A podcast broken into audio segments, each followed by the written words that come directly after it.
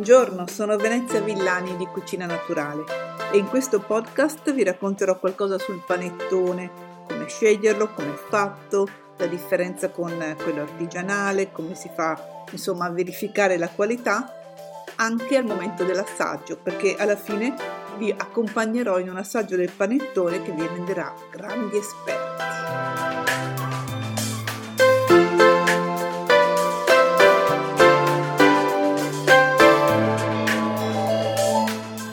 Il panettone?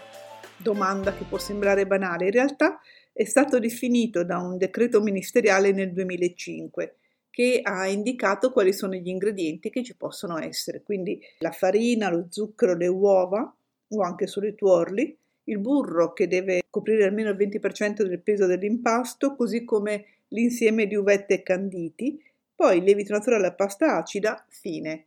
Si possono aggiungere altri ingredienti che sono latte, miele, malto, burro di cacao e alcuni additivi come aromi conservanti ed emulsionanti. Quindi la ricetta è definita e non può essere modificata perché altrimenti non si può più utilizzare la definizione panettone.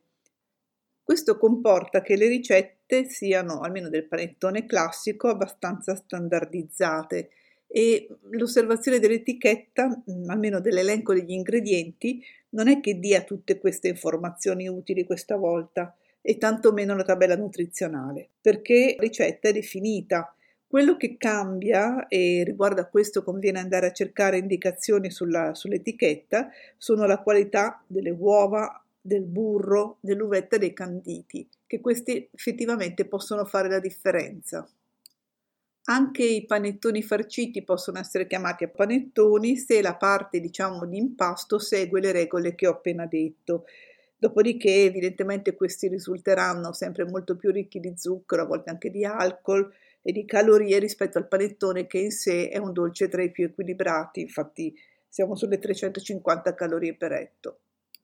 Se invece si cambia la farina, per esempio un panettone al farro, oppure si fa un panettone senza glutine, o vegano, per esempio, senza burro e latte, in tutti questi casi non si potrà più utilizzare la definizione panettone, ma infatti se ci fate caso ci sono tanti dolci di Natale, insomma, mm, prodotti uguali al panettone che però hanno un altro nome.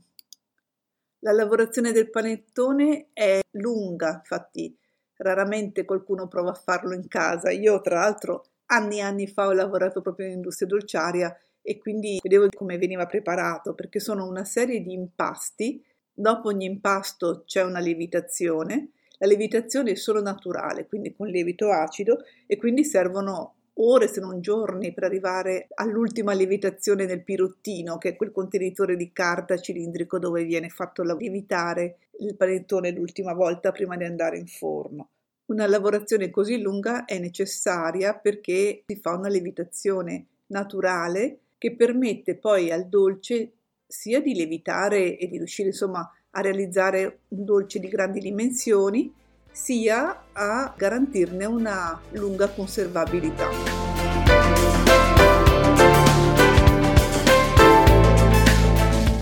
E arriviamo al domandone, meglio comprarlo al super o in pasticceria? La risposta non è per niente facile perché al super possiamo trovare dei panettoni veramente ottimi i prezzi un po' magari aiutano quelli più alti a capire la qualità, ma non è detto perché a volte ci sono anche le offerte, prezzi civetta cosiddetti, quelli che convincono il consumatore ad entrare in quel dato supermercato. Quindi, come vi dicevo, non è facile dirlo, anche perché i prodotti artigianali chi lo sa se sono veramente artigianali. Cioè, io a volte quando vedo nelle panetterie questi panettoni nel sacchetto di plastica, mi viene il dubbio perché non è necessariamente stato preparato dal panettiere stesso, perché magari c'è un piccolo artigiano che fornisce più negozi.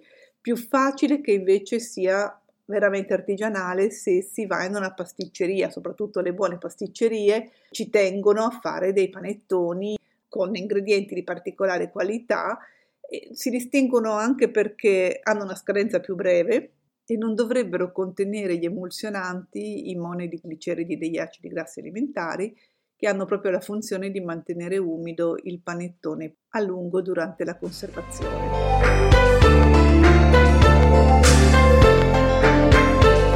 Vi ho raccontato che tantissimi anni fa lavoravo come responsabile qualità in un'industria di prodotti dolciari, non è stata l'unica, però quella forse è stata la più divertente, anche perché facevo molti test comparativi tra i prodotti e lì ho acquisito una certa capacità di fare test organolettici sui dolci e adesso vi voglio raccontare come fare appunto una prova d'assaggio sul panettone, anche perché come vi dicevo non ci sono tanti elementi in etichetta che ci aiutino a capire qual è un prodotto di qualità. Come prima cosa si osserva il panettone. Deve essere ben lievitato, quindi fare la tipica forma fungo, ma non esagerata, se no vuol dire che è troppo lievitato e si asciugherà presto, e nemmeno essere troppo schiacciato perché potrebbe essere troppo umido. La superficie non deve essere nera, non deve essere bruciata, ma giustamente cotta. Poi si taglia la fetta. Come prima cosa si avvicina un po' il naso per sentire il profumo, che deve essere intenso, non esagerato chiaramente, però gradevole. Si può osservare il colore, che può essere più o meno giallo, ma questo non è necessariamente un indicatore di qualità, mentre è importante l'aspetto dei buchi, delle alveolature, perché devono essere più o meno grandi, non uniformi, non troppo grandi perché questo significa che il panettone è lievitato bene, lievitato in modo uniforme. Altro elemento da considerare sono i canditi e l'uvetta che devono essere grandi e, e poi all'assaggio risultare morbidi e saporiti. L'assaggio della pasta naturalmente deve dare soddisfazione al palato, non risultare troppo acida o troppo dolce.